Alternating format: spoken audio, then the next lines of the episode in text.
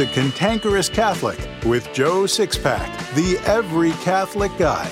Listen to Joe tackle the really tough moral issues, current events, and politics from a Catholic perspective. Now here's Joe Sixpack, the every Catholic guy. Hello again, Sixpack family. Welcome back to The Cantankerous Catholic, episode 125. Last week we had an interview with Michael Voris of Church Militant. One of the things we talked about was bad bishops in the USCCB, America's body of bishops. What we're going to do in this episode is talk about who the bad bishops are, who the mediocre bishops are, and who the good bishops are. You might want to take notes. Hi, this is Christine Niles. I'm a senior producer here at Church Militant. With big tech plowing ahead and censoring conservatives, we encourage you to come to our website, churchmilitant.com. We give you authentic journalism from a Catholic perspective every day. We expose corruption because we're lay Catholics who want to see renewal in the church. So, what are you waiting for? Visit churchmilitant.com today. As of this moment, there are 434 Catholic bishops who are members of the United States Conference of Catholic Bishops. Obviously, there are far too many to talk about in this episode. In fact, we'd have to spend most of the summer to talk about all 434 of them, and that's not feasible. Besides, it would get really boring because, in my personal experience, most of them are pathetically effeminate, boring little men. So I'm going to devote our time to some of the most notable bishops in our three categories. First, I feel obligated to say that any bishop who caved into governmental authority to shut down Mass during the pandemic is, by that very definition, a bad, cowardly, pathetic, and weak bishop. I think that was pretty much all of them, so the lockdowns won't be a criterion for deciding who's bad, mediocre, and good. I'll begin with bad bishops, not necessarily in any particular order. First up is Bishop Anthony Taylor of Little Rock. His Excellency is so dependable for orthodoxy in leading the lay faithful that he told the founder of an LGBT Catholic support group in his diocese in 2018 that he supports and endorses their work. The group's founder said Bishop Taylor told her that when you grow up Catholic, you do hear negative attributes on people who are LGBT. As well, we should hear those negative attributes, Excellency. After all, LGBT people are playing God in trying to pervert the natural laws instilled in everyone by the Creator. As you'd expect, he doesn't uphold church teaching on abortion politics. Next up among the hellbound miters is Auxiliary Bishop Robert Barron of Los Angeles. Yeah, I hear you. But Joe, he's got some pretty cool videos out. What's wrong with Bishop Barron? Okay, he's earned this spot because he quite heretically promotes that everyone is going to heaven when they die. Well, if there's a stairway to heaven and a highway to hell, I think we can get a pretty good idea of anticipated traffic numbers. The next sulfur sniffer is pervert loving Bishop Robert McElroy of San Diego. He doesn't uphold church teaching on homosexuality, church teaching on abortion politics, church teaching on LGBT ideology, and he permits communion for divorced and remarried Catholics. You hear that, Mr. Scratch? You'd better stoke up the fires extra hot so McElroy and his buddies won't catch a cold when they're having their orgy. Can you get high sniffing brimstone? I'm just wondering because this next guy will probably want a couple of big lines if he can. I'm talking about Bishop John Noonan of Orlando, who banned priests for life from his diocese while embracing a notorious homosexual parish. Archbishop Gregory Hartmayer of Atlanta has close ties to the Association of U.S. Catholic Priests, which is a group of priests dedicated to various radical changes to church teaching. Among them are homosexuality, pro sodomy, priestless parishes, female deacons, and gaining funding from unsuspecting pew sitting Catholics.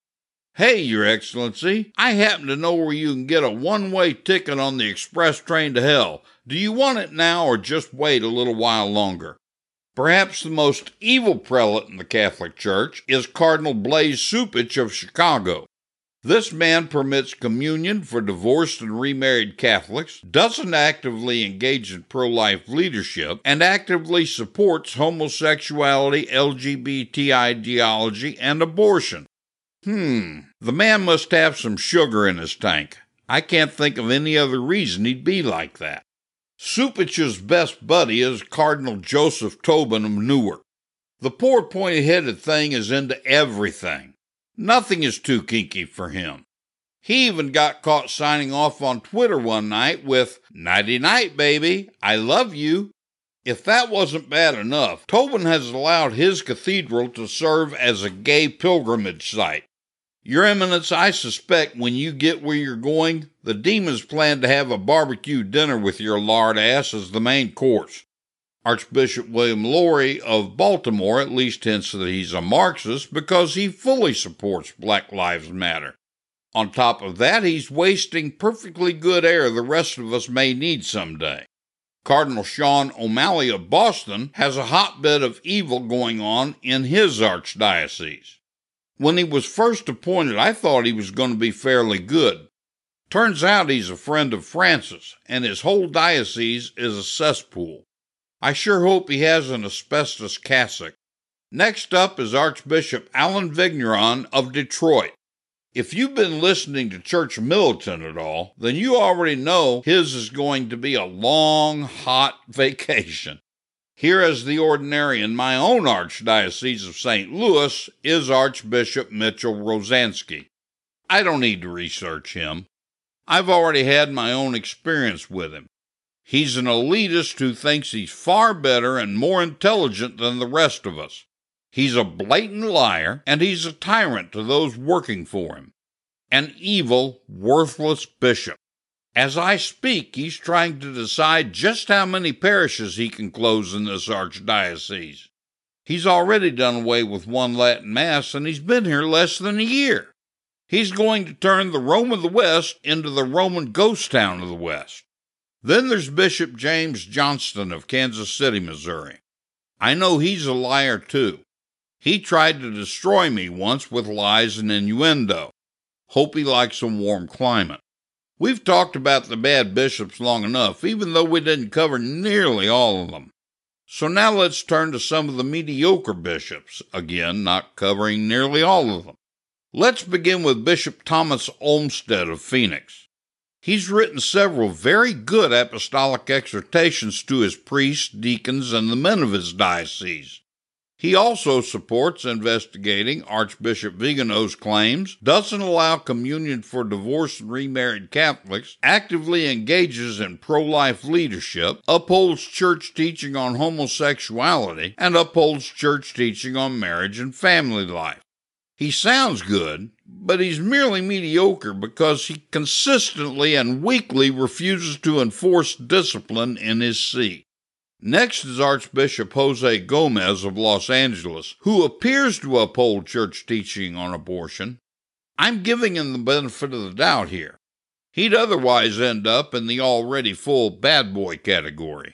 Then there's San Francisco Archbishop Salvatore Cordileone, who appears to uphold denying communion for pro abort politicians, but doesn't have the testosterone to enforce it.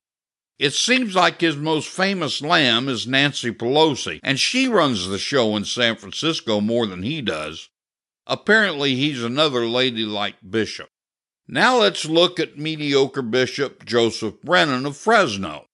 After telling his people that they couldn't take vaccines made from aborted baby cell lines, he couldn't take the heat from the media and his brother damned bishops, so he walked back his statement. Then there's Bishop Garcia of Monterey, who apparently knows nothing nor teaches anything. That's it, he's just an Episcopal lump. Jamie Soto of Sacramento supports investigating Archbishop Vigano's claims, actively engages in pro life leadership, upholds church teaching on marriage and family life, but it's unclear if he upholds church teaching on abortion politics. Supporting something is a far cry from teaching or enforcing it. He's just another coward. Then we have one I used to like, Archbishop Samuel Aquila of Denver is faithful to church teaching on contraception, upholds church teaching on marriage and family life, and upholds church teaching on education. But realizing he is in a largely leftist diocese, he lacks the guts to enforce any of the discipline that a good father would do for his children. He's just a wimp. Bishop Daniel Jenky of Peoria upholds church teaching on homosexuality, church teaching on abortion politics, and church teaching on contraception. Problem is that I can't find any record of him actually denying communion to any of the numerous pro abort Catholic politicians he has there in Illinois. One of the more active mediocre bishops is Bishop Thomas Paprocki of Springfield, Illinois. He doesn't allow communion for divorced and remarried Catholics, upholds church teaching on homosexuality, and upholds church teaching on abortion politics. He's faithful to church teaching on contraception, upholds church teaching on LGBT ideology, and promotes a reverent liturgy. That's all well and good, but if he weren't mediocre, all of you would already be aware of him. Nope, just mediocre. Finally, in our mediocre category is Archbishop Joseph Naumann of Kansas City, Kansas. He's been the most vocal bishop on life issues. He's the head of the pro life branch of the USCCB, and to the best of my knowledge, he was the only bishop to say anything at all about Joe Biden's child murdering priorities prior to the election. Did it do any good? Of course not, because His Excellency lacked the courage to get loud and bold enough to try to defeat the demonic Democrats last year. He's just another also ran. Now let's cover all of the good bishops we have in the USCCB. Listen closely.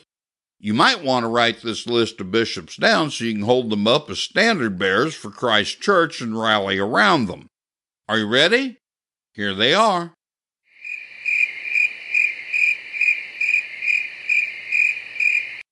That's right, we don't have any good bishops in America. The only good American bishop is in Rome, Raymond Leo Cardinal Burke. Other good bishops are men like Venerable Archbishop Fulton Sheen and St. John Henry Cardinal Newman. In other words, good bishops are courageous and have the zeal and tenacity of the original apostles. They're willing to risk life and limb for truth and don't care what people say or do when listeners reject the words of Christ that they shout out to be heard. There's no mistaking who they are. There's no mistaking what they want. They'll do always and only what God wants, and consequences be damned. These other bishops, though, we all need to pray for their conversions before it's too late. Some of these bishops I've listed are held by some as good bishops. They're not, they're mediocre. That's what they'd have been considered a hundred years ago, but because they bother to flex any muscle at all, we think of them as good bishops. They're not. Listen to what Jesus had to say in Revelation 21 8, and think of our current generation of bishops as you hear his words. He said, But as for the cowardly, the faithless, the detestable, as for murderers, the sexually immoral, sorcerers, idolaters, and all liars, their portion will be in the lake that burns with fire and sulfur, which is the second death. Thinking about every single bishop in America, both those mentioned and those not mentioned, I see every single one of them mentioned in Christ's warning. They all fit under one or more categories that Jesus enumerates, so they've been warned. This is the age of the laity, and that means we can actually have a return to bishops like Raymond Leo Cardinal Burke, Archbishop Fulton Sheen, and John Henry Cardinal Newman. What the bishops have to be made to understand is something you need to understand first. The Catholic Church doesn't belong to the bishops. They don't own it. God can't be owned, and the church is a living, breathing, divine institution that Jesus established for us. He established it for us. The bishops are merely caretakers, and priests are their laborers. That's the life they chose, and they chose it, ostensibly, for God. I have a saying about someone who hasn't changed. I say it's because he hasn't suffered enough yet. Suffering motivates change. If you place your hand on a hot surface and leave it there, pain and physical damage results. You have to change it when it gets too uncomfortable. In this case, you move your hand. We have to become the hot surface for the bishops. We have to make it so painful for them to remain the way they are that the only solution is either to resign or change into the men they were ordained to be. Signing petitions does no good. They can ignore petitions. Letters and phone calls to the Chancery only do good if they're made public. Here in Missouri, it's perfectly legal to record a phone call as long as at least one party knows it's being recorded.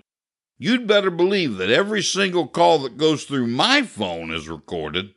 Imagine having a conversation with a bishop or his representative where you're complaining about something that isn't right in the diocese and you're demanding answers. Now imagine that the usually frustrating call has been recorded and is made public. That causes the sort of suffering that motivates change. By the way, don't try recording phone calls until you've checked out the laws in your state. Stay within the law. Don't get yourself in trouble. Not every state's like Missouri. An exchange of letters with the bishop can work as well, provided you're willing to make public your initial letter and the bishop's response more pain. The best thing to do, though, is to form a group or groups within your diocese and begin to publicly protest the bishop and his policies in front of the chancery. Do it legally, do it loudly, but do it often. For example, the chancery for St. Louis is away from traffic areas and deeply into church property, so trying to protest there will only get you put in jail when the bishop becomes sufficiently annoyed. However, the cathedral here, the bishop's church, has a great deal of traffic, and the sidewalk in front of it is public property, your property. You pay for it with your taxes. True, the bishop won't be there to see it, but you'd better believe he'll get a recap on the evening news, especially if you call the media. And he'll have to answer the news media when asked about the issues. Bishops just really don't like to do that. You can also raise capital to do mass mailings to Catholics throughout the diocese, exposing the bishop for his corrupt and immoral behavior. Get parish directories from as many parishes as you can. They not only have addresses, but a lot of them have email addresses.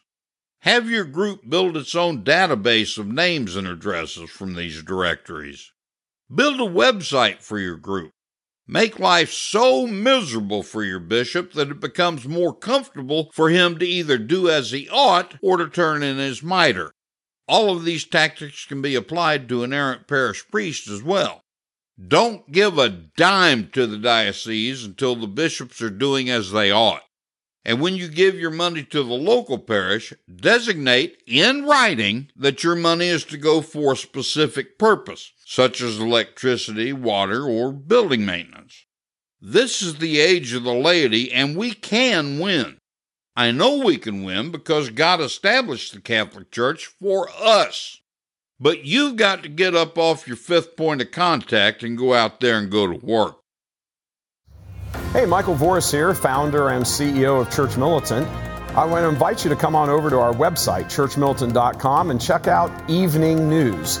It's our most comprehensive news show from an authentic Catholic lens, and it's live streamed every Monday through Friday at 6:30 p.m. Eastern.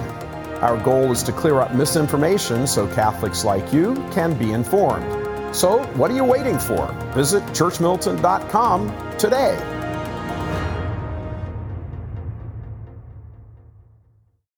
Joe Sixpack, the every Catholic guy, wants to make sure you're informed about all the Catholic news you need to know. Here's Joe Sixpack's top five Catholic news picks for this episode. Catholic news pick number five. Hats off to the New York Post.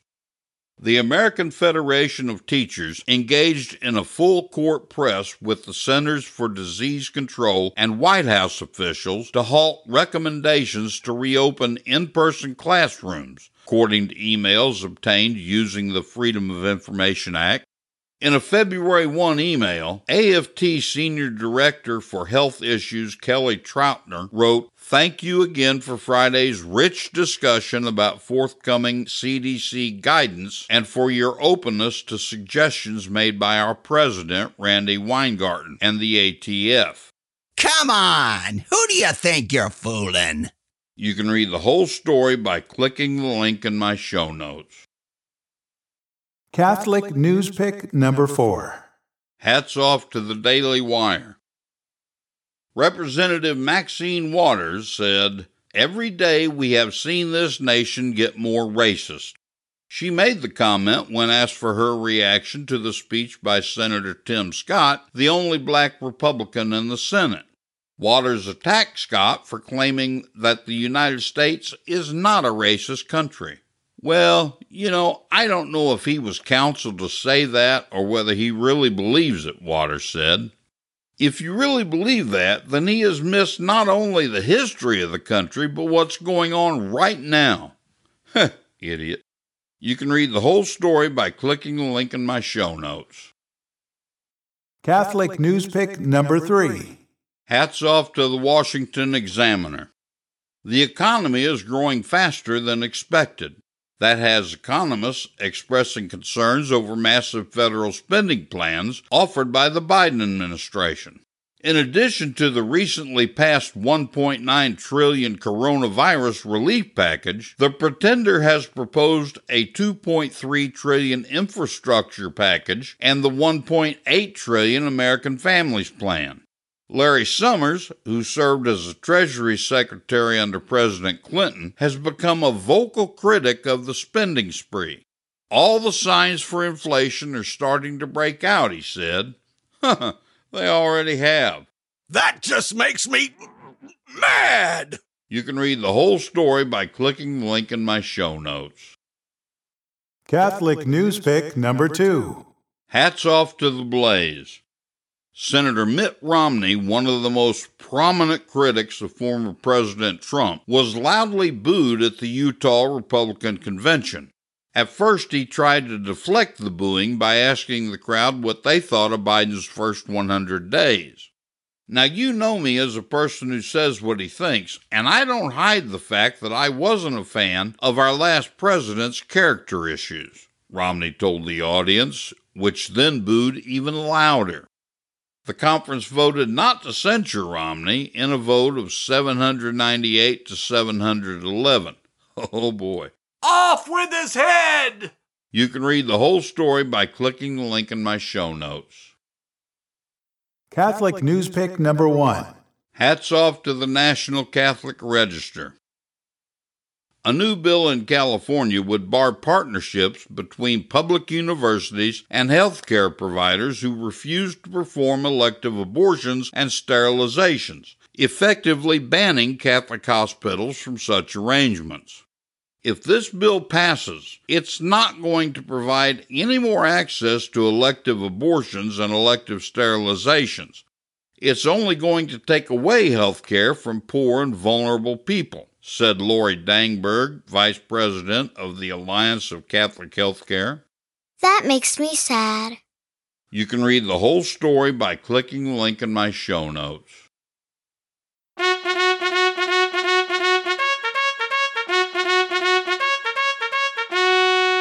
I am hard, but I am fair. It's time for the Catholic Boot Camp with your drill sergeant, Joe Sixpack the Every Catholic Guy. Learn the Catholic faith and how to defend it like you've never heard it before. This boot camp is tough, so there's no political correctness, no spirit of Vatican II, and no namby-pamby platitudes. Drill Sergeant Joe Sixpack, the Every Catholic Guy, will prepare you for spiritual war. Now here's Joe Sixpack.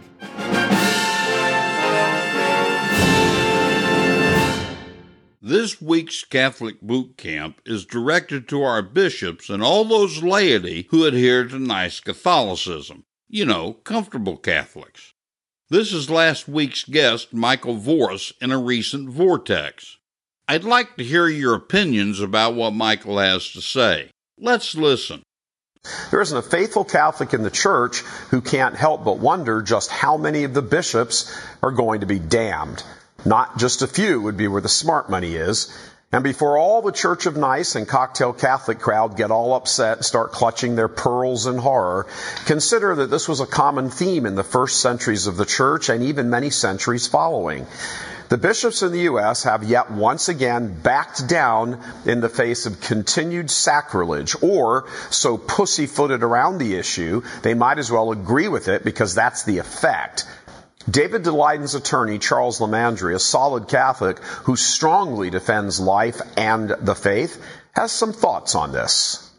They have to stop supporting abortion or they have to stop receiving communion. They can't go against their bishop at that point and present themselves at, at communion. And if they do that, then they're setting themselves up for that confrontation that may be unpleasant, that nobody wants, where they're going to be turned away at the communion rail. But that's their choice. And the bishops having properly advise them on what their obligations are, have to follow through at that point and do their job and not give them Holy Communion. Give them a blessing or whatever, but not Holy Communion. The topic of giving Holy Communion to child killing politicians has taken on heightened interest since phony Catholic Joe Biden became president without actually winning the election. So with that loser and fraud in the White House, all his golden calf worshiping bishop buddies have circled the wagons around him and their own sacrilege, rushing to the barricades to announce he is worthy to receive Holy Communion. Some of the bishops who support uh, a liberal democratic uh, agenda are probably on board with what the politicians are doing and are not going to withhold communion because they want to continue to support those politicians regardless of the spiritual implications. I like to think the bishop believes in those spiritual implications, but I really can't answer your question as to why any one individual bishop is doing that other than everyone wants to avoid something unpleasant, avoid confrontation. Uh, they want to be uh, pals with the people in power. And loads of you thought politics and theology had nothing to do with each other. Hint, everything is about theology and politics. Everything. A quick series of events, all circling around the real presence of our blessed Lord in the Blessed Sacrament, have now rushed upon us, and at every turn, the truth of the real presence is just laid aside by bishops. Hence, the truthful claim that a huge number of these men are on their way to hell. The events. First, Biden cheats his way into the Oval Office, the highest profile Catholic receiving Holy Communion. That sets off a flurry of cries from the faithful that the bishops get some testosterone and denounce his reception of our blessed Lord's body and blood, placing into his blood soaked hands. So, President of the U.S. Bishops, Archbishop Gomez of Los Angeles, needing guidance, actually needing guidance on all of this because he's so malformed and a weakling, fires off a letter to the Vatican asking for some direction and should open a child should an open child killer who scoffs at the faith and acts against it at every turn be allowed to receive Holy Communion because uh, we can't figure that out.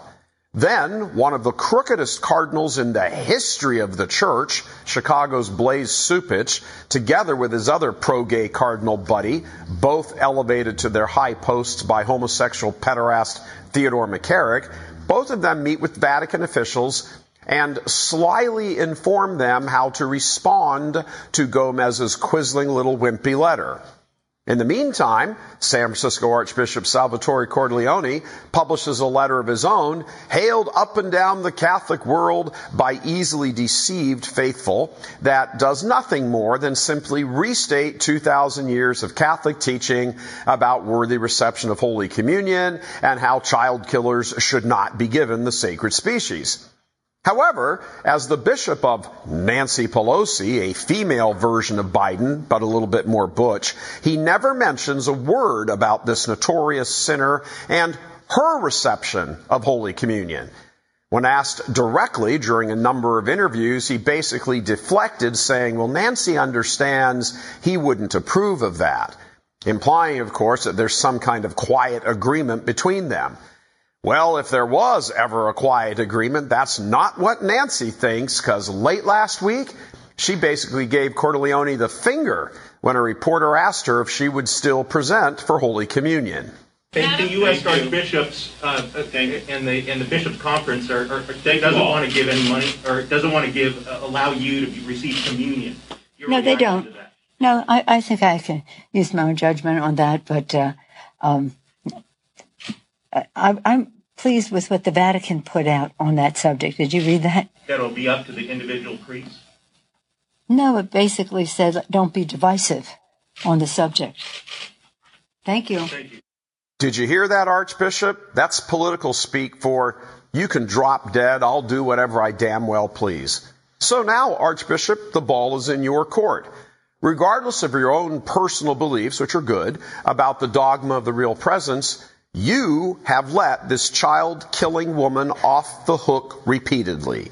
You have a duty here, and you can write all the nicely worded and correct documents you like. Those won't get you off the hook when you stand before our blessed Lord.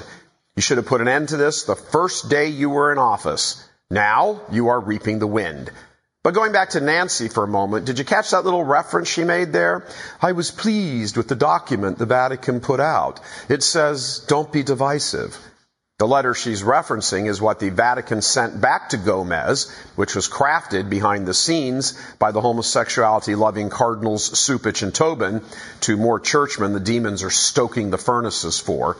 The letter they wrote and got the Vatican to publish basically says the U.S. bishops need a consensus on this subject among themselves.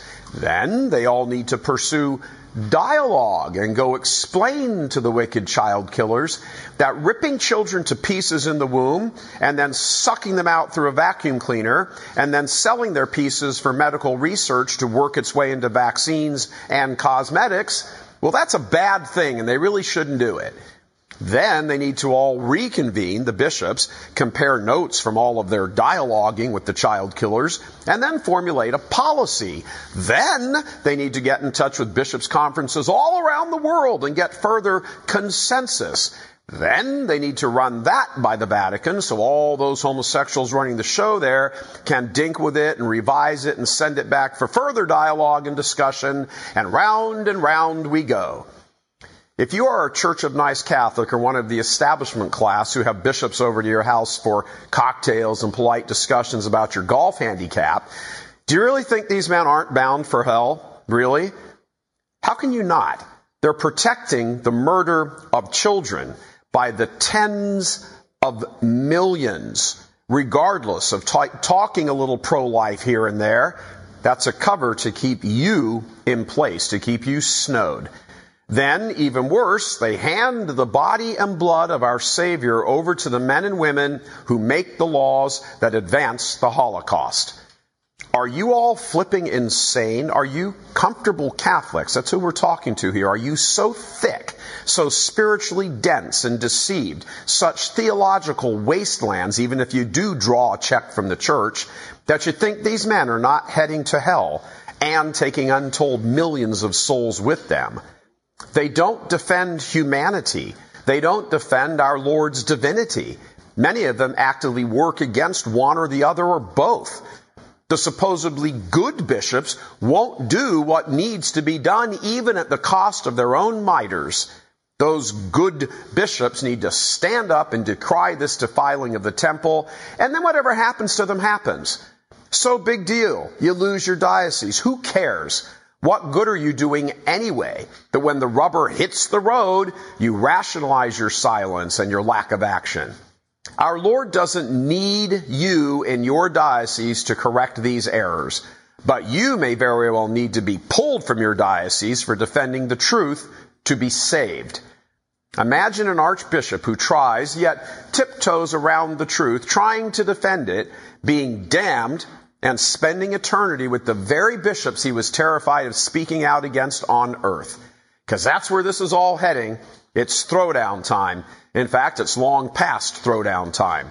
Wicked men have assumed control in the church, and weak men will not fight for the sanctity of life or divine truth by denouncing them or the wicked Catholics who defile the church and commit sacrilege by name. The communion wars are and have been in full swing for decades. and believing yet wimpy bishops have been conditioned to think that the only thing that matters is politeness, consensus, dialogue, and unity. That is precisely why those spiritually dead cardinals, Cupich and Tobin, crafted that wicked, duplicitous response the way they did. It was meant to summon forth the inner cowardice of their easily manipulated wimpy bishops back home. And so far it's working. If a bishop, whoever he is, or however well intentioned he may be, doesn't see the need to lose his mitre to protect human life and divine truth, then the devil and his legions may as well just toss some more coal in the furnace to handle the anticipated increased capacity.